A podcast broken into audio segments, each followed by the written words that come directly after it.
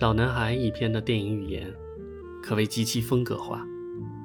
朴赞玉并非科班出身，他毕业于韩国西江大学哲学系，但热爱电影。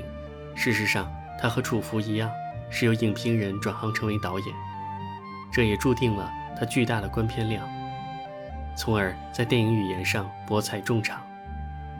当然，由于他是一名 B 级片与 Cut 片影迷，又使得他经常不按常理出牌。如果说《老男孩》一篇有令人诟病的地方，或许就是主题。许多人认为本片主题较为浅薄，更多是像杀死比尔那样极尽视听娱乐之作。但韩国导演因其东方文化底蕴之存在。还是与昆汀·盖里奇这样的导演有所不同。他们很难拍出《落水狗》《两杆大阴枪》《罪恶城市》这样的纯青之作。他们的作品总是无可避免的要附加上一份重。本片一定程度上流露出了一些黑色电影的传统，即几乎不存在绝对的恶，个体命运总是在社会体系的压榨中不能自已，最终。走向毁灭的悲剧，我们还是可以看出导演的一些指向。李友珍和他姐姐的悲剧，真的是因为吴大修的一句话导致的吗？显然不是，而是由于整个社会传统伦理观念对乱伦的可怕暴力。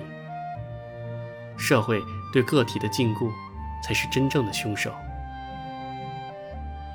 也是李友珍变态复仇计划的根源。因为他找不到真正的复仇对象，他无法向整个社会的伦理体系复仇。他清楚吴大修并非真正的凶手，因此单纯的杀死吴大修完全与复仇无关。他只有通过制造乱伦来报复乱伦，才能对社会显示他最后绝望的挣扎。最后，吴大修剪掉舌头，也象征着对这种社会杀人言论的毁坏。影片最后结尾在大雪中的山野里拍摄，远离社会的山野，也远离了禁锢人的社会体系。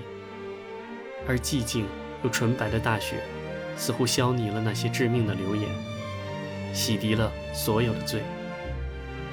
但真正的救赎，或许是每到最后一句：“吴大修，我爱你。”李友珍与姐姐的乱伦之爱。被社会伦理体系所毁灭。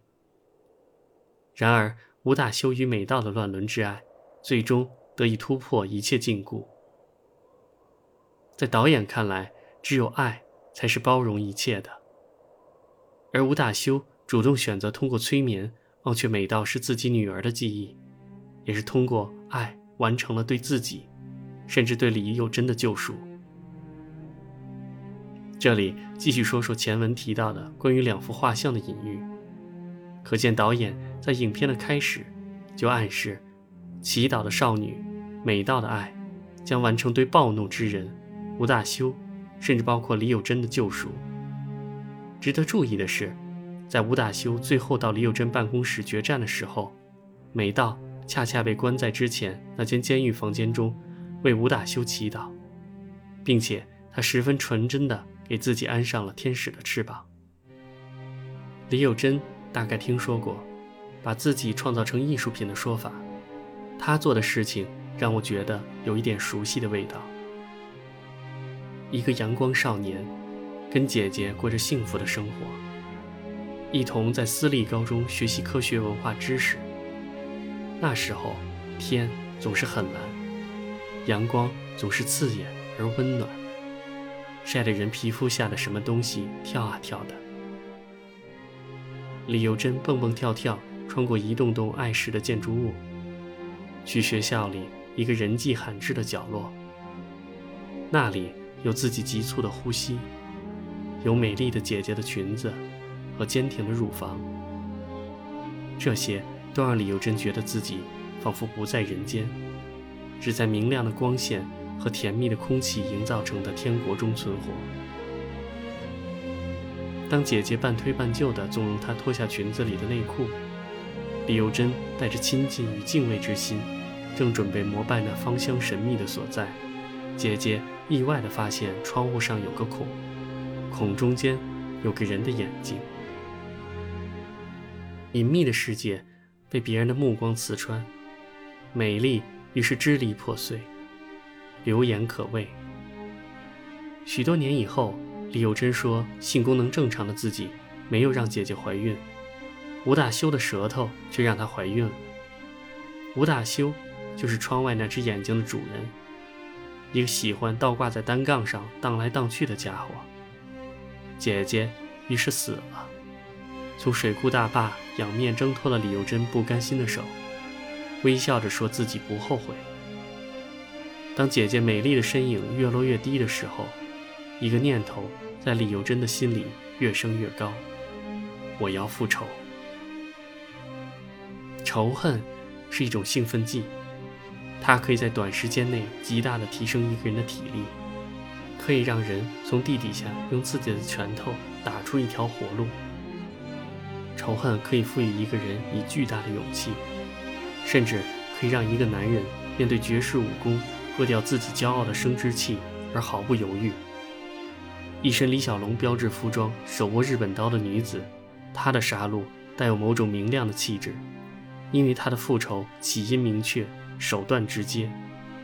但是有些复仇带着海岛监狱中隔绝人世的黑暗。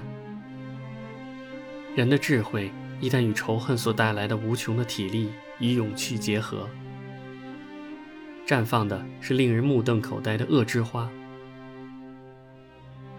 我为复仇者的心计、忍耐力以及良好的组织协调能力忍不住发出赞叹的时候，背后隐约感觉有一个鬼影正在慢慢升起。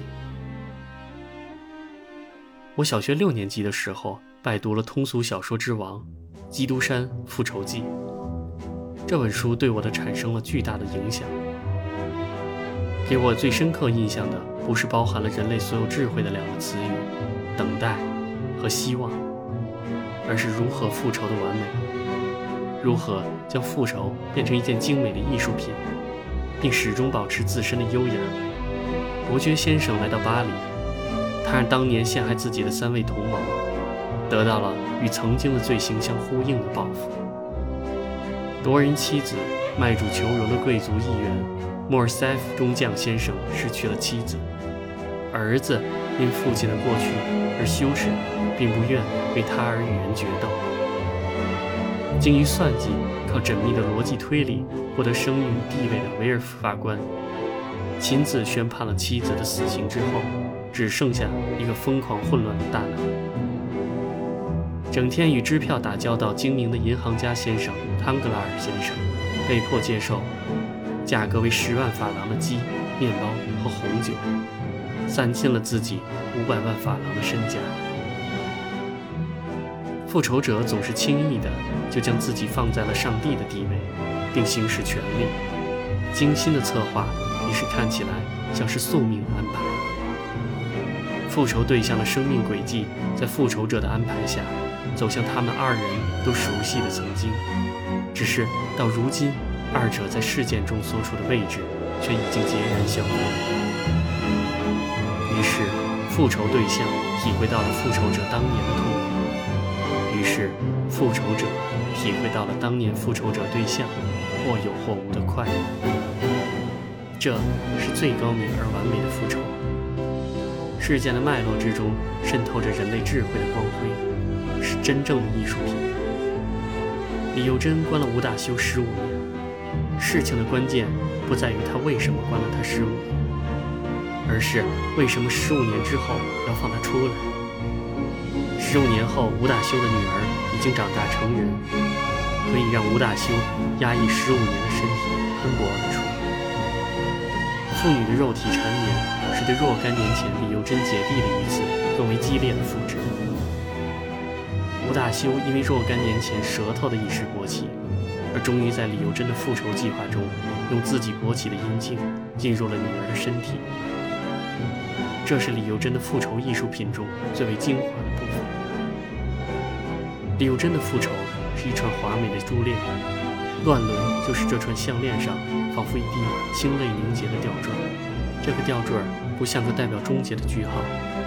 更像是一声悠悠的气息凝结而成的叹号，其中凝结着李幼珍胜利的喜悦、解脱和寂寞，也凝结着吴大修悔恨、痛苦和无可挽回的虚弱。